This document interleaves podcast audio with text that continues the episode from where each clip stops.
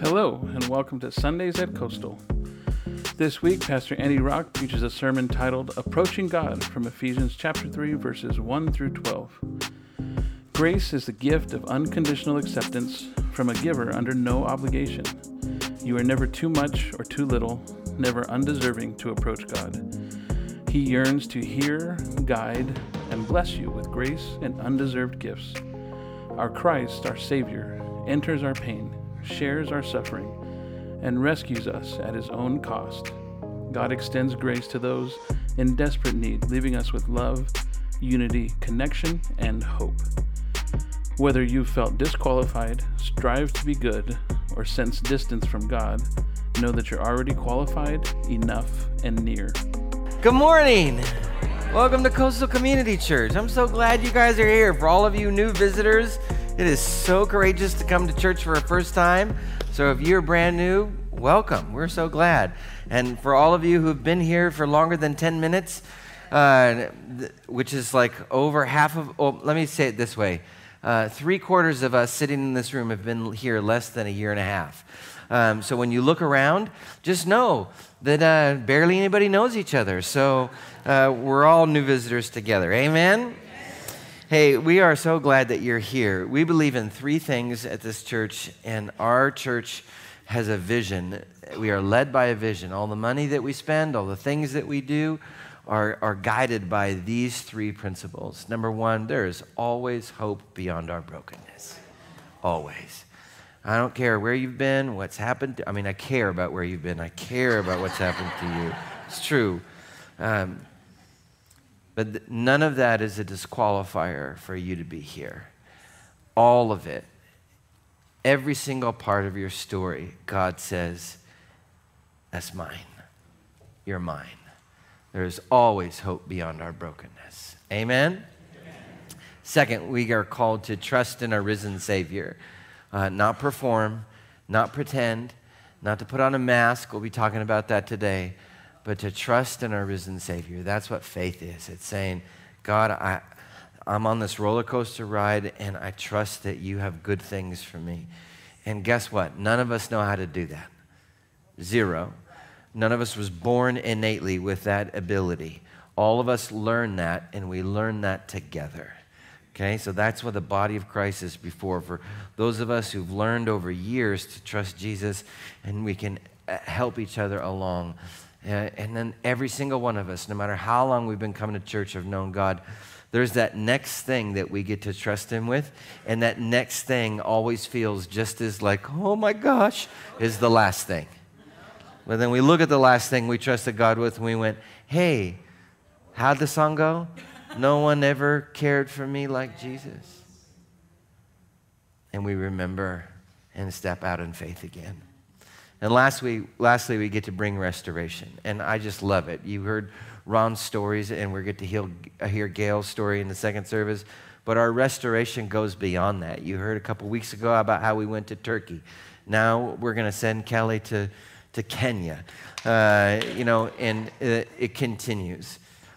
Can I just say something about where we are as a church, real quick? Financially, you'll hear more about this next week. Um, Rob, our minister of, um, we call him the chronicler of miracles. That is literally his job description title, like on paper.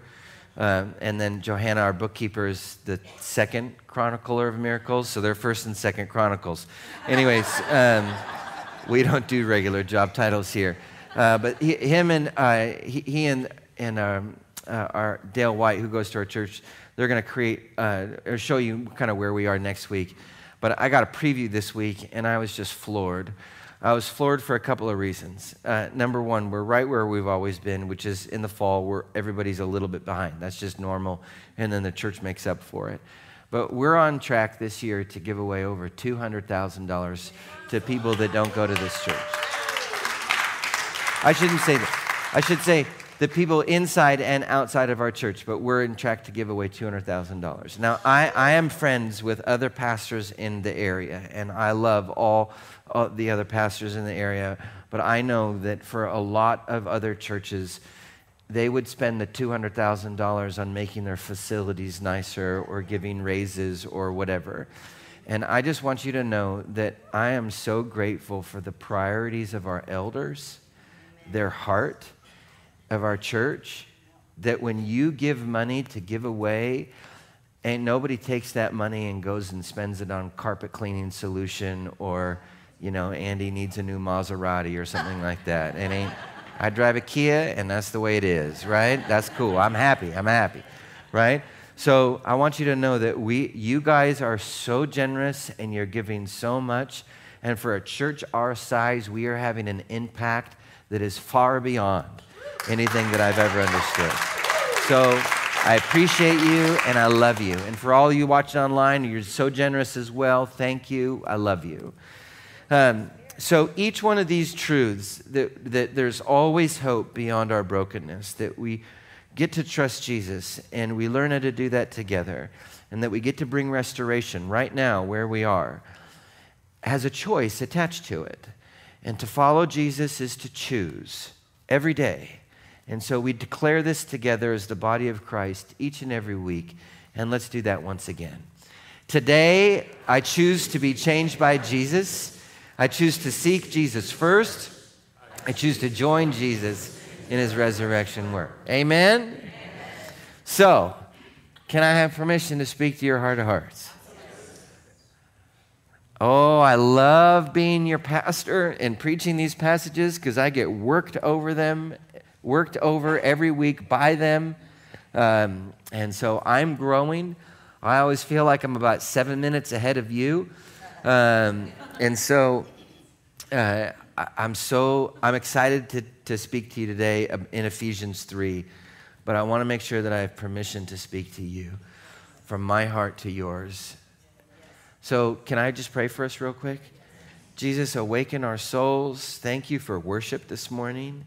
Thank you that we get to respond to worship with our generosity of time and talent and our finances. Thank you, Jesus, for that worship continues as we lift high your name and preach the gospel, open our ears and our eyes, and awaken our spirits to you. And we say to our own souls, Awaken, O my soul. And we just bind up and silence anything opposed to Jesus that's here or bothering us now in Jesus' name. Not today, devil. This is the Lord's day, and Jesus is our risen King. Amen. Amen. Amen. Okay. So, we often use a formula in our daily experience that is the opposite of grace. And it's built in the fabric of the world, so it's understandable why we use it. And the formula goes like this Are you ready? Accomplishment precedes acceptance, and achievement precedes approval.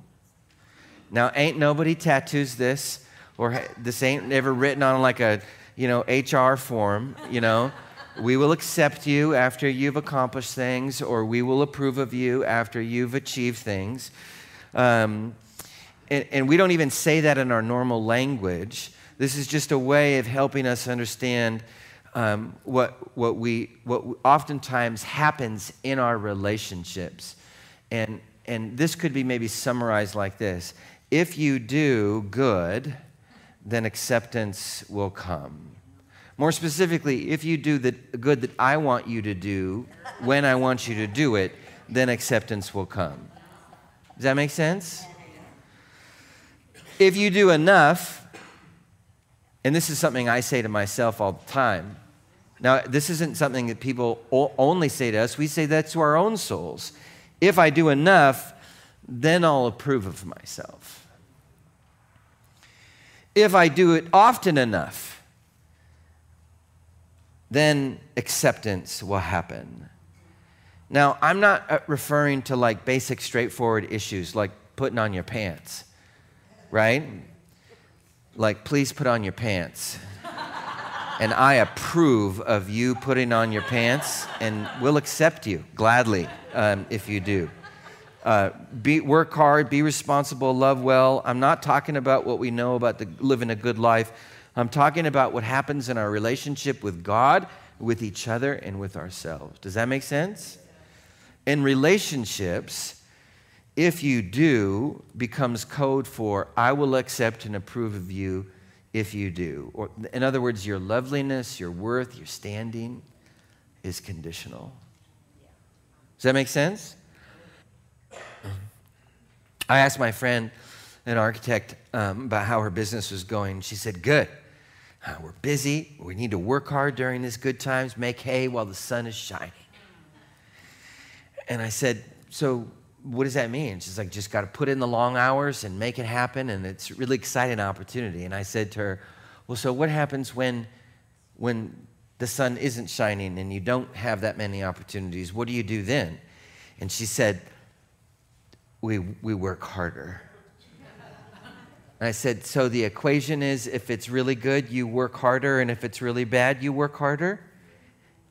And I asked her, so when do you know that's enough? And that's when she started to cry. It's like if you just work hard, you'll be enough, but the reality is that that equation, it never works. I heard one person say, Don't give 110%, give 120%. like it's even possible to give 100% for longer than 11 milliseconds right? Please understand, I'm not saying not to work hard. Work hard.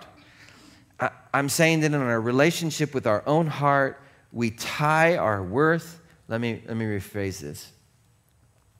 In my relationship with my own heart, I tie my worth and my approval to working really hard and trying really hard and then what happens if I fail? What happens if these people in my life still struggle, still suffer, still go through hard times?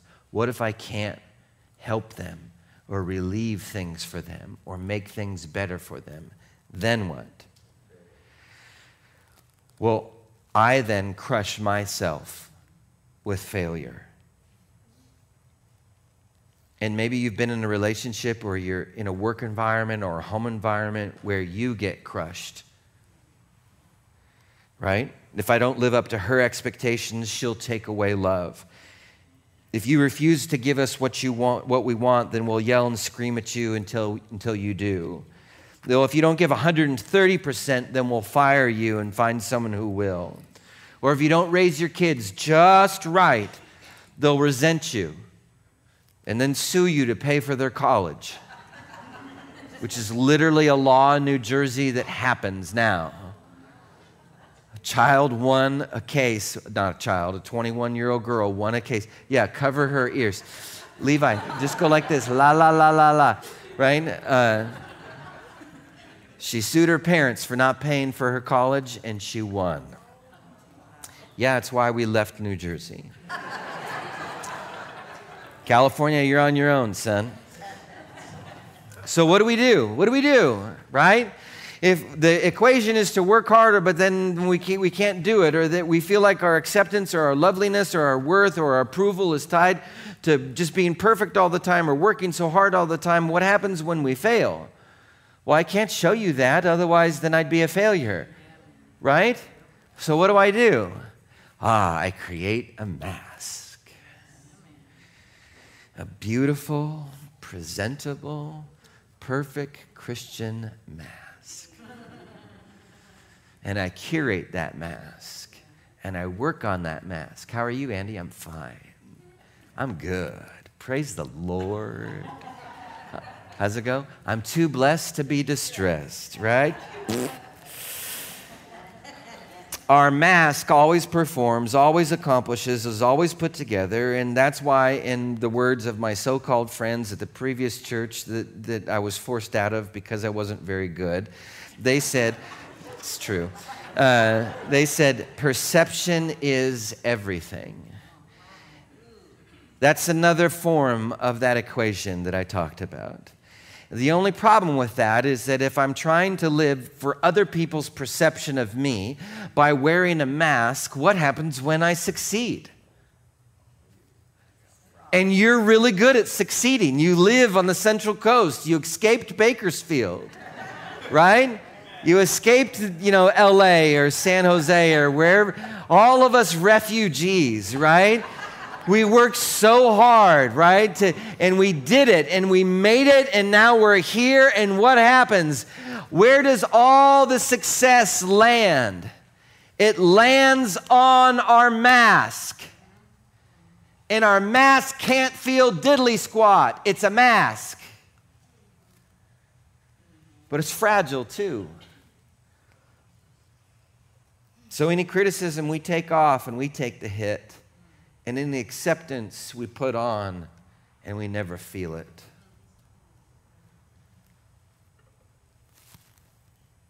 Man, I'm really good at a mask. I spent decades curating my mask. I'm learning how to let it down and break it and not make it. But I'm not perfect.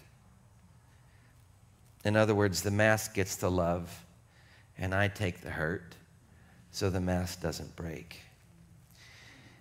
This is the context of Ephesians, because this was Paul's life before he met Jesus.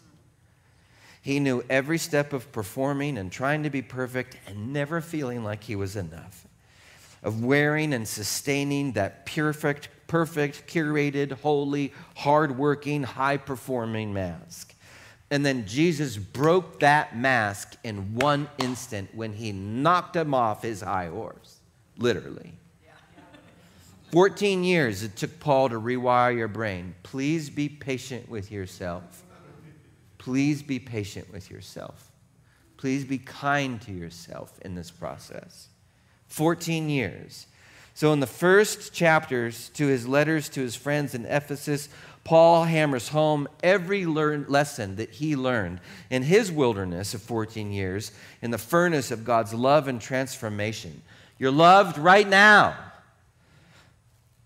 You've been chosen long ago. God already had a destiny, a destination set out for you, and His will is going to be done in your life because He chose you before you ever chose Him. There's no if you do's that are put before God's love. And when you hated God, when you were not performing well, when you were totally messing up on the inside, had a mask on the outside, hiding everything from God, God still loves you, still chooses you, still pours out His mercy and grace in your life because you're His. It's all grace all the time. That's first two chapters of Ephesians. Grace is unconditional acceptance given to an undeserving person by an unobligated giver. Read this with me. Grace is one way love. God's grace doesn't make demands, God gives His grace and love to us free of charge. Thus, therefore, Paul writes to his friends and he says this read this with me. For this reason, I, Paul, the prisoner of Christ Jesus, for the sake of you Gentiles, surely you have heard about the administration of God's grace that was given to me for you. That is, the mystery made known to me by revelation, as I have already written briefly. He's lived with these people for two years. They all know his story. What is Paul referring to? He's like, hey, do you guys remember when I told you the story about how I got knocked off my high horse? Remember? Remember how I told you that I was the one who killed Christians for bounty points? Remember, I thought God and his people would be contaminated by unholy, unclean, sinful, broken people like y'all. Like you all. Like here in this church, you all. And Paul says, I would never imagine that God would enter my unholy, unclean, broken, and sinful life and bear it all so I could be his. Never. I thought I had to be perfect and have it all together, competent, efficient. That's a man word. Efficient. Let me do all the things quickly, cheaply.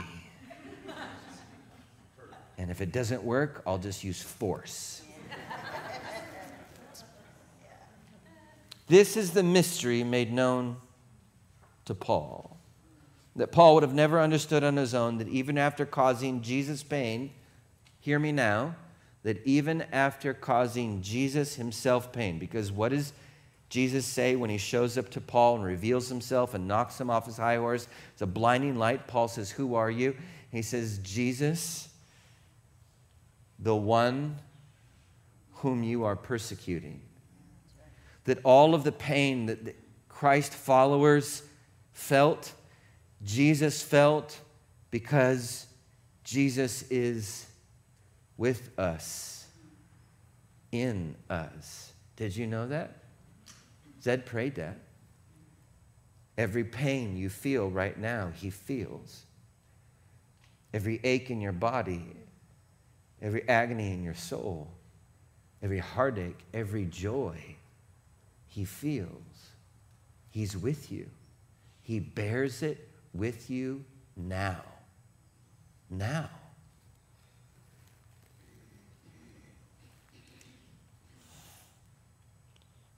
And Paul looks at Jesus, the God of the universe, and he thinks, if I've killed the people that you've died for, then I should die. And Jesus says, No, I'll bear it for you and save you instead. This is our story. Go back to the verse Chris? Surely you have heard about the administration of God's grace.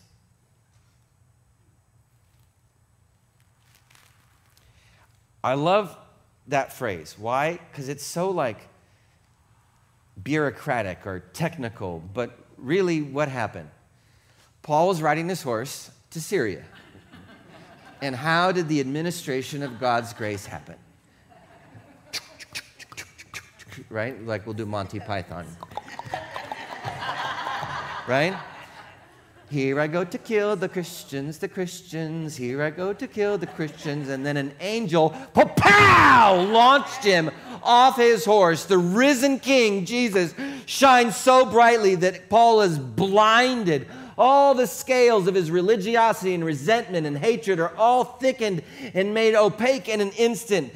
That's the administration of God's grace.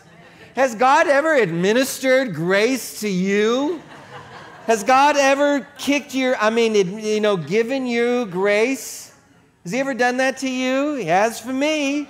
I've been fired, lost tens of thousands of dollars, lost relationship, destroyed my body and still didn't listen to Jesus. And then Jesus administered his grace to me. Right? By the way, you are never allowed to use this in disciplining your children or yelling at your spouse. I'm gonna minister some grace to you now, boy. Right? You cannot do that. That's not that's not okay, all right? Right? Not gonna work. No, I'm gonna show you some grace. Come here. Right? That's not how it works. Right?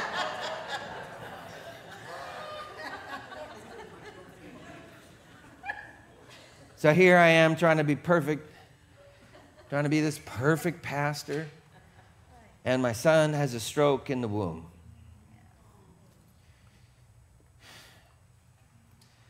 And I realized he's never going to be able to do anything with his life.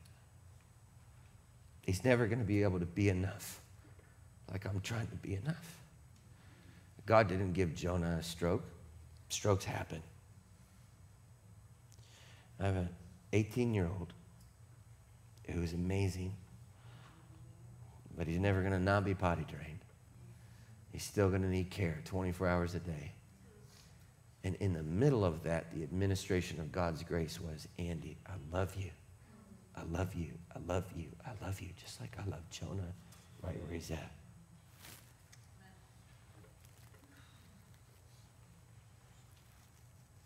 as amazing pain has been revealed in my marriage.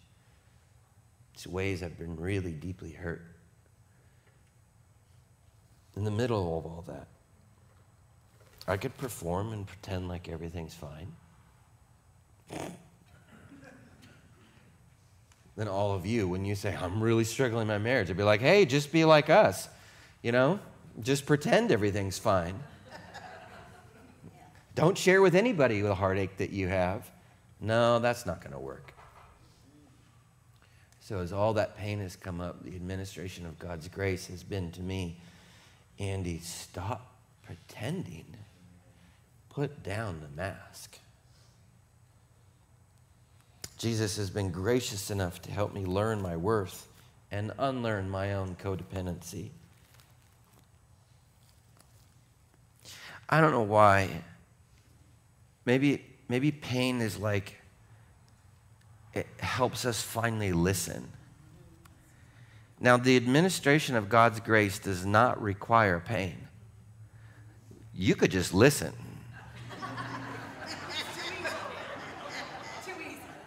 Like God's talking all the time to us, right? He's like, hey, stop that. Or hey, do this. Or hey, go this way. Or do you really want this in your life? And we're like, huh? You know? I'm gonna just do my thing until I like crash my life on the rocks of consequences. And like, okay. Right? It's like that. I don't, I'm gonna, get, I'm gonna tell you a confession. The Chris Farley movie, Tommy Boy, is one of my favorites. And in that very, uh, you know, doctors have morbid senses of humor, pastors have immoral senses of humor. Okay? It's just part of the occupational hair, uh, you know, hazards. But at one point, Tommy, Tommy Boy, Chris Farley, gets hit across the face with a two by four, and he goes, It doesn't really hurt here or here, just mainly right here. And, um, and, and that's how I have felt with my life sometimes, where God, in the middle of all my pain, and the two by four doesn't come from God, it comes from my choices or from a broken world, right? God ain't hitting me with the two by four in order to make me listen. That two by four comes from my own hand or from somebody else, and it's their free will. But no matter what, it happens that way. Okay? And in that moment, God says to me, I'm here. I've never left you. There's never been a day when I haven't been here. You're not too much. You're not too little. You're not undeserving. You're not a burden. You're not whatever it is that you would say that would separate you from God's love. You're not toxic. You're not tainted. You're not too far gone. No. God wants to guide you because he hears you, because he's with you, because he loves you. To give you good gifts that you could never earn on your own. That's grace. That's the administration of grace. So Paul continues. Read with me. So Paul says, in reading this, then you'll be able to understand my insight into the mystery of Christ. But, right? Can you get why Paul now understands the mystery of Jesus? That the, the, the one who murdered Christians is now forgiven by the one who was murdered by his own people, that is the Messiah. The long awaited Jewish Messiah was killed by the Jews themselves. This is my story. The very help that I'm so desperate to receive from God, I won't accept. This is the mystery, but God keeps on coming towards me with grace. Verse 5 into the mystery of Christ. Read with me. Which was not made known to people in other generations, as it has now been revealed by the Spirit of God's holy apostles and prophets. Man, God enters into my pain. Jesus enters into my pain, suffers with me, for me, and de- delivers me at his own cost. But if we're performing, when we have our mask on, what do we think about people in pain? Well, they've made mistakes. Dummies. I mean, they wouldn't be in so much pain if they just didn't make mistakes. So they deserve their pain, not me. I'm fantastic. But grace isn't given, we think, with our mask on to beggars and drunks and tax collectors and theologically wrong people, right? That's what the mask says. No, man, that's not true. God's grace is given to the desperate. And we, we spent decades curating and refining our masks so that we can receive good things. This feels appalling. I've done all the right things for all this time so I could get that parking spot in Trader Joe's and they get it? Pastor said the church is behind. I gave money. They didn't give diddly squat and they get blessed? That's wrong. That's not fair. Grace isn't fair. Every apostle didn't earn grace. As Robert Capon, the theologian, writes, God's grace and love work without requiring anything on our part. It's not expensive, it's not even cheap, it's free to, read with me, us. Our money's no good with Jesus. Grace is Jesus taking care of the bill. It's free to us, and it's cost him everything and He's glad to give it to you. Glad Jesus gladly suffers with you, gladly is present with you right now, even when I ignore Him. Gladly bears the weight that I carry right now with me. Gladly takes the hurt that I'm experiencing right now. So, what's the consequence? What does this mean? If there's no more performance because Jesus already earned it all, if there's no more striving because Jesus already paid it all, if there's no more condemnation because Jesus bled for it all in our place, what does this mean for our relationships with each other?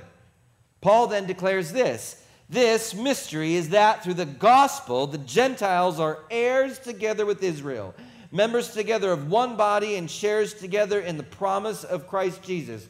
What does it mean? It means that all those outsiders are now insiders, and all there's left is love. That's it.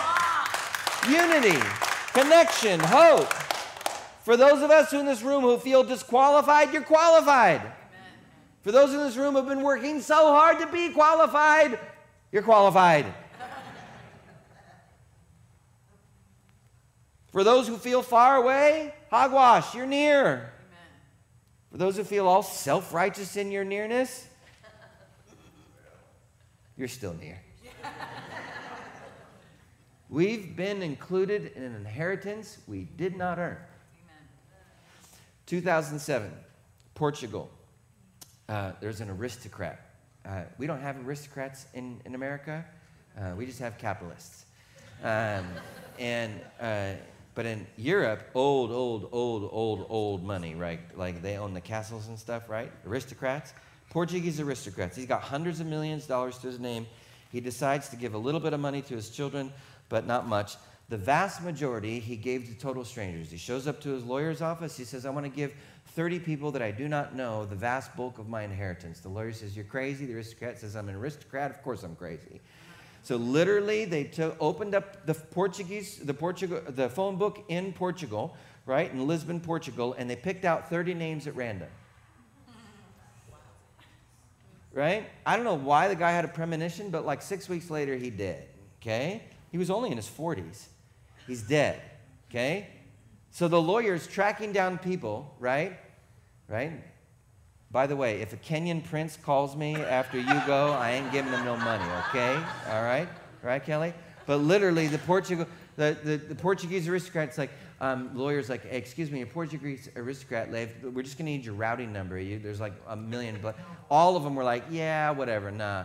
It took them months to track everybody down, but they finally did and gave them all a lot of money.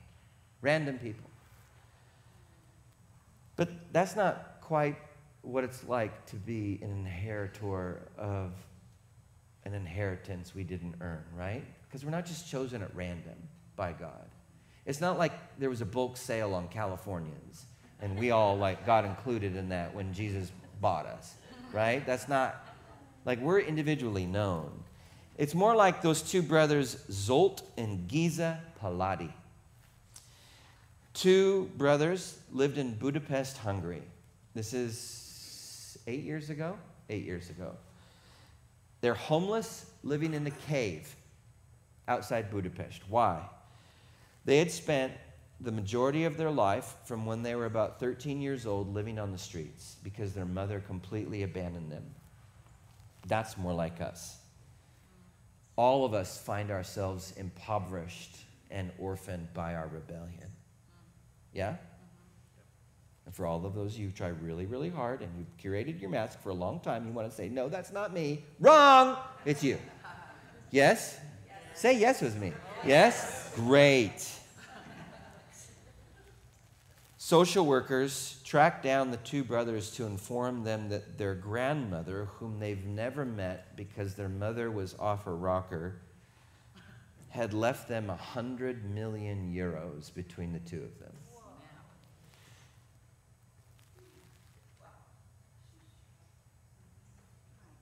Now, God doesn't send social workers. Well, maybe sometimes He does. But God also sends angels to you he sends His Spirit to you, He sends fellow heirs to you to tell us the good news that we too are included in this glorious inheritance in the state that Jesus earned on our behalf and is ours now. We're one. One. Connected, united by the Spirit, recipients of a mystery so glorious that God wants to give us more than we could ever hope or imagine. So, let me ask you a question. When one of us starts acting like an orphan again, can you have compassion on them?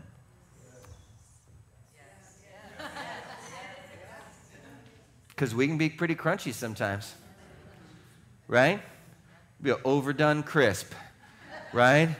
We're like, back off, right? And we're like kind of sharp around the edges when one of us like isolates and goes in the corner, I shouldn't be here anymore. I just don't belong. Can't we all understand that feeling? And just go, no, no, no, no, no, no. You're here. Everybody's here. Everybody's here. I had to confront a friend this week. Jesus told me to be gentle, so I was. The result was amazing healing, love, connection, unity. I got confronted this week. They were gentle. The result was amazing healing, love, connection, unity. So now what do we do?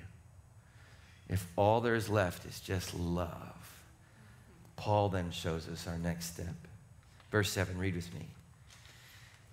I became a servant. Stop. That's it. I became a servant A slave, he says, became a servant and a slave with an inheritance.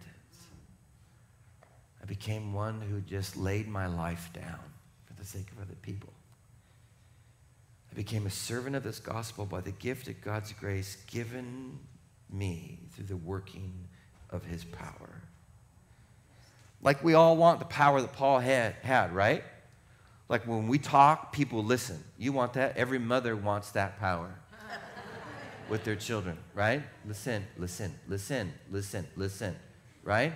Every man wants that power with his peers, right? Oh, let me see some erudite things here. tell you how this works. everybody goes, oh, really? We all want that. Paul had that. We all want the power Paul had when he prayed, right? I mean, he's blowing snot into a rag. People are like, I'm healed. He's giving away his handkerchiefs, right?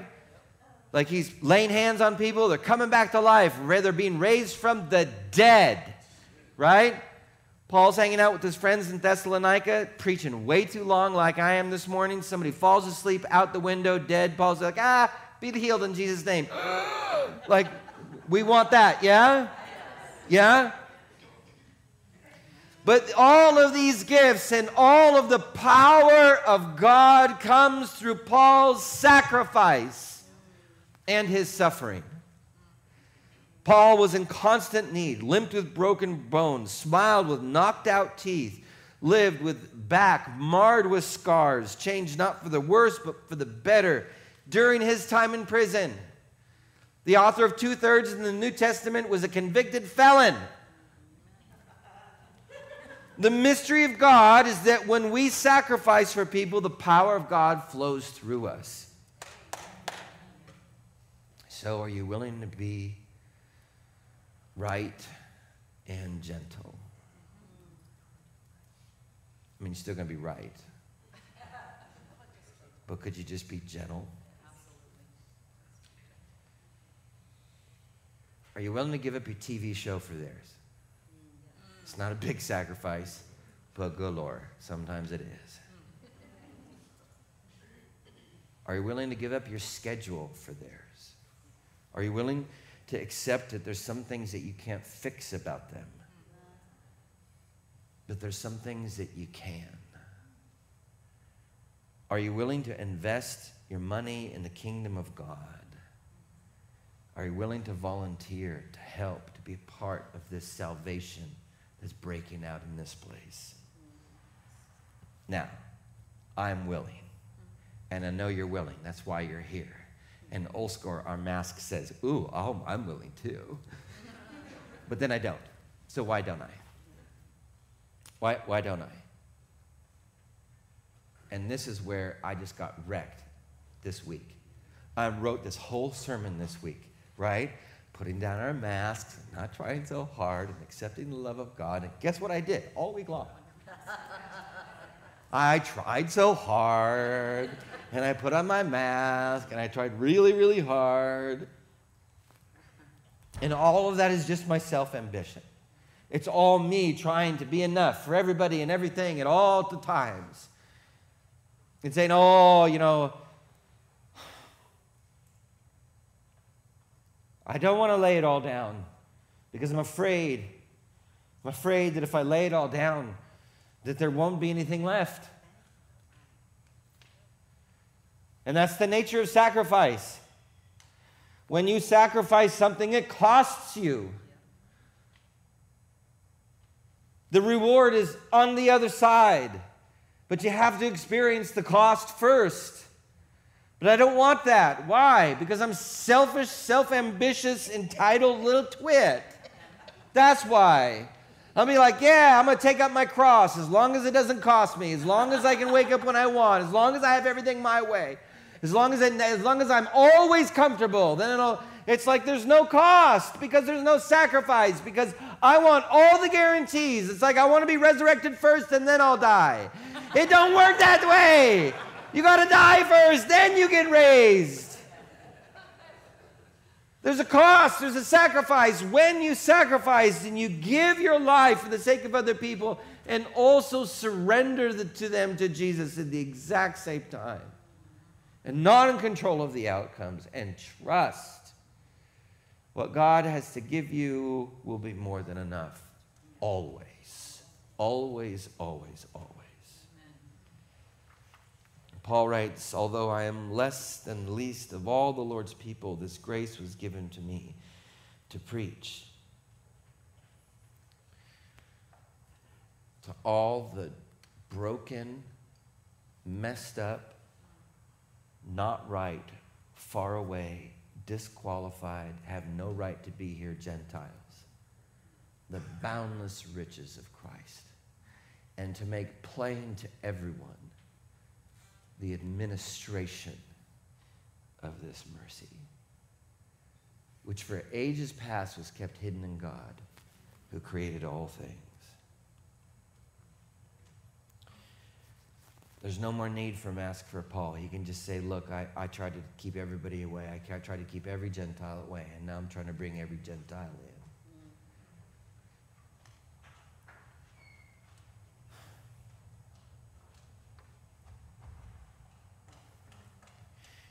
I try and keep every broken, messed up part of my life away and not share any of it with you or anybody else. It don't work. I need every part of my heart to hear the boundless riches of God's grace. And I want every person who never feels like it can show up to a church to show up here and feel at home. And it's happening. Then Paul just, I don't know why he does this all the time, but then he just ends with like this triumphant, glorious, amazing, butt kicking administration of God's grace verse. Here it is 10, 11, and 12. Are you ready? Read this with me. His intent was that now, through the church, the manifold wisdom of God should be made known to the rulers and authorities in the heavenly realms according to his eternal purpose that he accomplished in Christ Jesus our Lord. In him and through faith in him, we may approach God with freedom and confidence. This is what's crazy every story, every part of your heartache, every part of your grief, every part of your problems, every all the good things, all the difficult things, all the boring things in your life has been woven together in this amazing tapestry that when God looks down and angels and even demons look down on your life, they'll say, "Oh my gosh, they get to be near. They get to approach God with all the confidence in the world. That's who you are. That's who we are. And that's what this church is. Every single person has a right to approach God only because of what Jesus has done for us. Amen? Amen. Let's pray.